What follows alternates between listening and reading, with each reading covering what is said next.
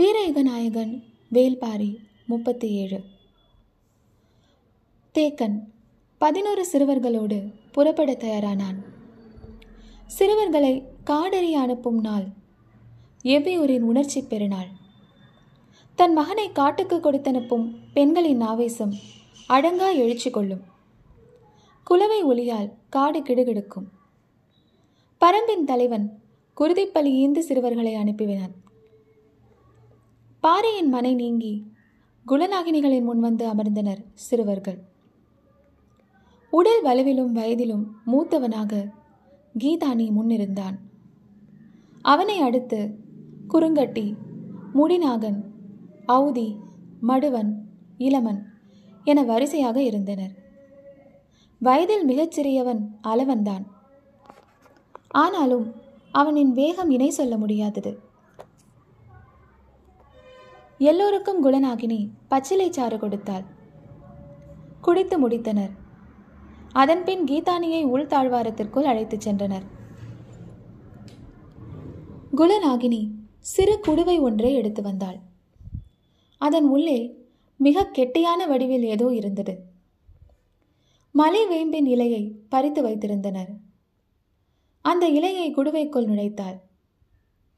அதன் சாறு இலையில் படிய அந்த இலையை கையில் எடுத்தாள். கீதானியை நாக்கை நீட்டச் சொன்னாள். அவன் ஆ என வாய் பிளந்து நாக்கை நீட்டினான். போதாது என்று சொல்லி தலையை மறுத்து ஆட்டினாள் குலநாகினி. இன்னும் வாய் பிளந்து நாக்கை நீட்டினான் கீதானி. மீண்டும் மறுத்து தலையை ஆட்டினாள். இன்னும் முயற்சித்தான். வாயோரத்து தசை கிழிந்துவிடும் போல் இருந்தது. அடித்தாடை வலித்தது. இன்னும் நாக்கை நீட்டு என்று சொல்லிக்கொண்டே அந்த இலையை சாரோடு எடுத்து கண்ணிமைக்கும் நேரத்தில் அடி நாக்கில் வைத்து இரு கையாலும் வாயை இழுத்து மூடி பிடித்து கொண்டாள் குலநாகினி. மற்ற நாகினிகள் அவனது கையை பிடித்து கொண்டார்கள். கீதானி பல்லை கடித்து துடித்து துள்ளினான். ஏதேதோ செய்து பார்த்தான். சிறு சத்தம் கூட வெளிவராத அளவுக்கு வாய் தாடையை அடைத்து அமுக்கியிருந்தாள் குலநாகினி. தாழ்வாரத்தின் வெளியில் நின்றிருந்த மற்ற சிறுவர்களுக்கு உள்ளே ஒருவன் துடியாய் துடிப்பது சிறிதும் தெரியாது. இலையோடு உள்ளே வைக்கப்பட்ட சாறு என்ன என்று குலநாகினிகள் வெளியே சொல்வதில்லை. செடி கொடிகளில் விளையும் மொத்த கசப்பும் கலக்கப்பட்ட சாறு என்று சிலர் கருதுகின்றனர். பதப்படுத்தப்பட்ட பாம்பின் நஞ்சு என்று சிலர் சொல்கின்றனர். நாகப்பச்சை வேலியின் நச்சுக்கொடிகள் கக்கும் பிசின் என்று சொல்கின்றனர். எது உண்மை என்று தெரியாது. இந்த சாறு கசிந்து உணவுக்குழல் முழுவதும் இறங்கி முடியும் வரை அவன் கைகளின் பிடி தளர்த்தப்படுவதில்லை. நாவின் சுவை அரும்புகள் முழுவதும் நஞ்சு கசப்பின் சாறு உள் இறங்கிய பின்தான் அவன் வாய் திறந்து மூச்சுவிட அனுமதிக்கப்படுகிறான். நரம்பில் தேங்கிய கசப்பு நீங்க மாதங்கள் ஆகும். மேல் தோளில் விழும் தழும்பு மறையாததைப் போல அடி நாக்கில் நிலை கொண்ட கசப்பு எளிதில் மறையாது. அவனது நாவு சுவை உணவு தேட இன்னும் சில ஆண்டுகளாகும். அறுபதாங்கோழி கறி முதல் அத்தி மது வரை அனைத்தின் சுவையும் துளியாவது நாக்கில் பட்டு வளர்த்த இவர்களின் நினைவிலிருந்தே சுவை அகலும். காடறிந்து வீடு வந்த பின்னும் சில ஆண்டுகளாகும் இக்கசப்பு மறைய. இக்கசப்பின் வாடை காட்டு பயணத்திற்கு மிக முக்கியமானது. காட்டின் எல்லா விலங்குகளும் இவ்வாடையை அறியும். சிறுவர்கள் பேசியபடி நடந்து செல்ல இந்த வாடையை நுகர்ந்து அவை விலகிச் செல்கின்றன. விலங்குகளை விலக்க இக்கசப்பின் மனமே மொழியாகிறது. பதினாறு பேரும் மலை வேம்பின் இலையை விழுங்கி துடித்து அடங்கினர். அதன்பின் அவர்கள் புறப்பட்டனர். யாரிடமும் பேச அவர்கள் ஆயத்தமாக இல்லை. வாய் திறந்து பேச பேச கசப்பு உள்ளிறங்கும். இந்த கசப்புக்கு பழகி அவர்கள் இயல்பாக பேசத் தொடங்க சில வாரங்களோ மாதங்களோ கூட ஆகலாம். அதுவரை மிக மிக குறைவாகவே அவர்கள் பேசுவர். பேசும் ஒவ்வொரு சொல்லும் ஒரு குடம் வேம்பின் சாற்றை குடித்ததற்கு சமம். அடித்தொண்டை முழுவதும் தேங்கிய கசப்பு நிற்க அதன் பிறகு யாரிடமும் பேசாமல் எவ்வியூர் விட்டு வெளியேறினர். சிலர் வில்லம்பு வைத்திருந்தனர், சிலர் ஈட்டியை ஏந்தி பிடித்திருந்தனர், சிலரிடம் கவன்கள் இருந்தது. அவரவர்களுக்கான ஆயுதத்தை எடுத்து வந்திருந்தனர். ஆனால் இதுவெல்லாம் தொடக்க நிலைக்குத்தான். அவர்கள் பயன்படுத்த வேண்டிய வலிமை மிகுந்த ஆயுதங்களை இனி அவர்களே காட்டில் உருவாக்கிக் கொள்வார்கள். தங்களுக்கான தனித்துவமிக்க ஆயுதம் எது என்று அவர்கள் கண்டறியும் வரை இவ்வாயுதம் அவர்களின் கையில் இருக்கும். தேக்கன் வழக்கம் போல தனக்கான ஆயுதத்தை வீட்டிலிருந்து எடுத்து வந்தான். அது பன்றையின் கடவாய் கொம்பு. இக்காட்டில் மிக வலிமை வாய்ந்த பொருள் எதுவென கேட்டால் அது பன்றையின் கடவாய் கொம்புதான். அதனை உடைக்கவோ நொறுக்கவோ எதனாலும் முடியாது. அதன் அடிப்பகுதிக்கு என்ன வலிமை இருக்கிறதோ அதே வலிமை கூர்மை மிகுந்த முனைப்பகுதிக்கும் உண்டு. எனவே முனையின் கூர்மை ஒருபோதும் சிதைவுறாது. தேக்கன் இரு கொம்புகளின் அடிப்பகுதியில் துளையிட்டு அருந்துபடாத நார் கொண்டு இரண்டு கையின் மணிக்கட்டோடு சேர்த்து கட்டியிருந்தான். காடறிதல் பயணக்காலம் முழுமைக்கும் அவன் பயன்படுத்தும் ஒரே ஆயுதம் அது மட்டும்தான். மணிக்கட்டில் கட்டி உள்ளங்கைக்குள் அடக்கிக் கொண்டால் இப்படி ஒரு ஆயுதம் இருப்பதே வெளியில் தெரியாது. இது கொண்டு எந்த மரத்தின் அடிப்பகுதியையும் குத்தி இழுத்தால் நரம்பு செதில்கள் பீந்து நொறுங்கும். இறுகிய மரத்தின் தூரையே பீத்து எடுக்கும் என்றால் விலங்குகள் எல்லாம் ஒரு பொருட்டே அல்ல. காடறிந்து சிறந்த போர் வீரனாக விளங்கி தனது திறமையால் பல வலிமை மிகுந்த பணிகளை செய்து இறுதியில் பகரியை வேட்டையாடி ஈரலை தின்றவன்தான் தேக்கனாகிறான். எனவே அவன் தனது உடல் அசைவையோ ஆற்றலையோ துளியும் வீணாக செலவிட மாட்டான். எந்த ஒரு விலங்கின் தாக்குதலையும் சமாளிக்க மிகச்சில அடிகள் போதும். குத்தி கொன்று வீழ்த்துவதெல்லாம் வீரர்களின் தொடக்க கால வாழ்வில் நிகழ்த்தும் செயல். ஆனால் வாழ்வு முழுவதும் காடு பார்த்து பட்டறிவின் உச்சத்தில் நிற்கும் தேக்கனுக்கு தேவை மிகச்சிறிய சில அசைவுகள்தான். எந்த விலங்கின் நரம்பை எங்கு தட்டினால் போதும் என்று தெரியும். கைப்பிடி அளவு கோரை பொருட்களின் முனையில் முடிச்சிட்டு அதனை கொண்டு அடித்தால் யானை நகர முடியாமல் உட்காரும். அவன் மரம், செடி, கொடி, விலங்கு, பறவை, மனிதன் எல்லாவற்றையும் நரம்புகள் கொண்டு அறிந்தவனாகிறான். எனவே நரம்புகளின் இயங்கு விசை அவனுக்கு பிடிபட்டு விடுகிறது. விலங்குகளின் வலிமை, ஆற்றல், இதன் மீதான கருத்தெல்லாம் நினைவிலிருந்தே உதிர்ந்து விடுகிறது. காடறியும் நான்காவது பயணத்தை மேற்கொள்ளும் தேக்கனின் முதல் நாள் நினைவில் கடந்த காலம் எதுவும் வந்து செல்லவில்லை. வழக்கம் போல் இன்றைய நாளின் நிகழ்வு மட்டுமே அவன் மனதில் ஓடியது. சாமப்பூவின் வாசனை வந்து சென்றது. முன்னால் சென்றவனை தொடர்ந்து பதினாறு பேரும் வந்து கொண்டிருந்தனர். யாரும் வாயை திறந்து எதுவும் கேட்கவில்லை. வாயை திறந்தாலே காற்று உள்ளே போய் ஒரு குடம் நஞ்சை அடி வயிற்றில் கொட்டி கவிழ்ப்பது போல் இருக்கிறது. எனவே பேச்சின்றி பின்தொடர்ந்தனர் அனைவரும். நீண்ட நேரத்திற்கு பின் சிறியவன் அளவன் கேட்டான், எதை நோக்கி போகிறோம்? நடந்தபடியே தேக்கன் சொன்னான், கொற்றவையை வழிபட கூத்துக்களம் நோக்கி செல்கிறோம். பரம்பின் குரல் ஒலிக்கும்.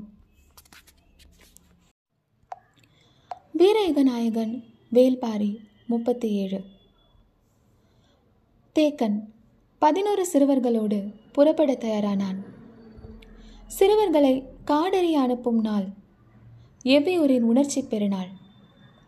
தன் மகனை காட்டுக்கு கொடுத்தனுப்பும் பெண்களின் ஆவேசம் அடங்கா எழுச்சி கொள்ளும். குலவை ஒளியால் காடு கிடுகிடுக்கும். பரம்பின் தலைவன் குருதிப்பலி ஈந்து சிறுவர்களை அனுப்பினான். பாறையின் மனை நீங்கி குலநாகினிகளின் முன்வந்து அமர்ந்தனர் சிறுவர்கள். உடல் வலுவிலும் வயதிலும் மூத்தவனாக கீதானி முன்னிருந்தான். அவனை அடுத்து குறுங்கட்டி, முடிநாகன், அவுதி, மடுவன், இளமன் என வரிசையாக இருந்தனர். வயதில் மிகச்சிறியவன் அளவன்தான். ஆனாலும் அவனின் வேகம் இணை சொல்ல முடியாதது. எல்லோருக்கும் குலநாகினி பச்சிலை சாறு கொடுத்தாள். குடித்து முடித்தனர். அதன்பின் கீதானியை உள்தாழ்வாரத்திற்குள் அழைத்துச் சென்றனர். குலநாகினி சிறு குடுவை ஒன்றை எடுத்து வந்தாள். அதன் உள்ளே மிக கெட்டியான வடிவில் ஏதோ இருந்தது. மலை வேம்பின் இலையை பறித்து வைத்திருந்தனர். அந்த இலையை குடுவைக்குள் நுழைத்தாள். அதன் சாறு இலையில் படிய அந்த இலையை கையில் எடுத்தாள். கீதானியை நாக்கை நீட்டச் சொன்னாள். அவன் ஆ என வாய் பிளந்து நாக்கை நீட்டினான். போதாது என்று சொல்லி தலையை மறுத்து ஆட்டினாள் குலநாகினி. இன்னும் வாய் பிளந்து நாக்கை நீட்டினான் கீதானி. மீண்டும் மறுத்து தலையை ஆட்டினாள். இன்னும் முயற்சித்தான். வாயோரத்து தசை கிழிந்துவிடும் போல் இருந்தது. அடித்தாடை வலித்தது. இன்னும் நாக்கை நீட்டு என்று சொல்லிக்கொண்டே அந்த இலையை சாரோடு எடுத்து கண்ணிமைக்கும் நேரத்தில் அடி நாக்கில் வைத்து இரு கையாலும் வாயை இழுத்து மூடி பிடித்து கொண்டாள் குலநாகினி. மற்ற நாகினிகள் அவனது கையை பிடித்து கொண்டார்கள். கீதானி பல்லை கடித்து துடித்து துள்ளினான். ஏதேதோ செய்து பார்த்தான். சிறு சத்தம் கூட வெளிவராத அளவுக்கு வாய் தாடையை அடைத்து அமுக்கியிருந்தாள் குலநாகினி. தாழ்வாரத்தின் வெளியில் நின்றிருந்த மற்ற சிறுவர்களுக்கு உள்ளே ஒருவன் துடியாய் துடிப்பது சிறிதும் தெரியாது. இலையோடு உள்ளே வைக்கப்பட்ட சாறு என்ன என்று குணநாகினிகள் வெளியே சொல்வதில்லை. செடி கொடிகளில் விளையும் மொத்த கசப்பும் கலக்கப்பட்ட சாறு என்று சிலர் கருதுகின்றனர். பதப்படுத்தப்பட்ட பாம்பின் நஞ்சு என்று சிலர் சொல்கின்றனர். நாகப்பச்சை வேலியின் நச்சுக்கொடிகள் கக்கும் பிசின் என்று சொல்கின்றனர். எது உண்மை என்று தெரியாது. இந்த சாறு கசிந்து உணவுக்குழல் முழுவதும் இறங்கி முடியும் வரை அவன் கைகளின் பிடி தளர்த்தப்படுவதில்லை. நாவின் சுவை அரும்புகள் முழுவதும் நஞ்சு கசப்பின் சாறு உள் இறங்கிய பின்தான் அவன் வாய் திறந்து மூச்சுவிட அனுமதிக்கப்படுகிறான். நரம்பில் தேங்கிய கசப்பு நீங்க மாதங்கள் ஆகும். மேல் தோளில் விழும் தழும்பு மறையாததைப் போல அடி நாக்கில் நிலை கொண்ட கசப்பு எளிதில் மறையாது. அவனது நாவு சுவை உணவு தேட இன்னும் சில ஆண்டுகளாகும். அறுபதாங்கோழி கறி முதல் அத்தி மது வரை அனைத்தின் சுவையும் துளியாவது நாக்கில் பட்டு வளர்த்த இவர்களின் நினைவிலிருந்தே சுவை அகலும். காடறிந்து வீடு வந்த பின்னும் சில ஆண்டுகளாகும் இக்கசப்பு மறைய. இக்கசப்பின் வாடை காட்டு பயணத்திற்கு மிக முக்கியமானது.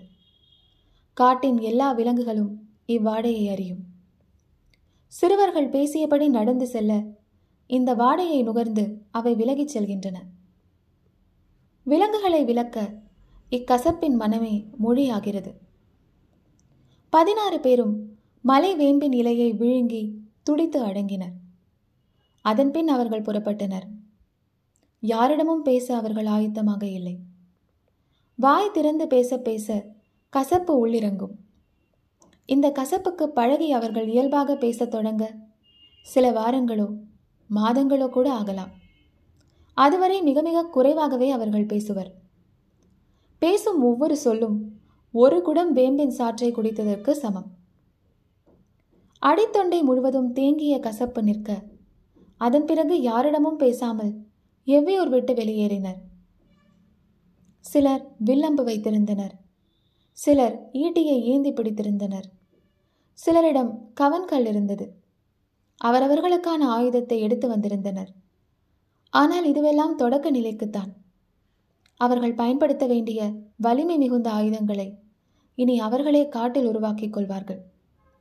தங்களுக்கான தனித்துவமிக்க ஆயுதம் எது என்று அவர்கள் கண்டறியும் வரை இவ்வாயுதம் அவர்களின் கையில் இருக்கும்.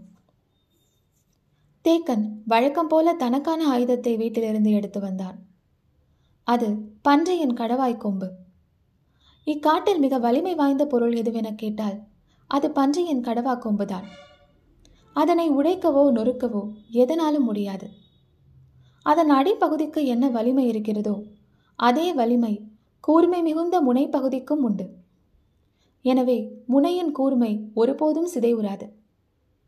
தேக்கன் இரு கொம்புகளின் அடிப்பகுதியில் துளையிட்டு அருந்துபடாத நார் கொண்டு இரண்டு கையின் மணிக்கட்டோடு சேர்த்து கட்டியிருந்தான். காடறிதல் பயணக்காலம் முழுமைக்கும் அவன் பயன்படுத்தும் ஒரே ஆயுதம் அது மட்டும்தான். மணிக்கட்டில் கட்டி உள்ளங்கைக்குள் அடக்கி கொண்டால் இப்படி ஒரு ஆயுதம் இருப்பதே வெளியில் தெரியாது.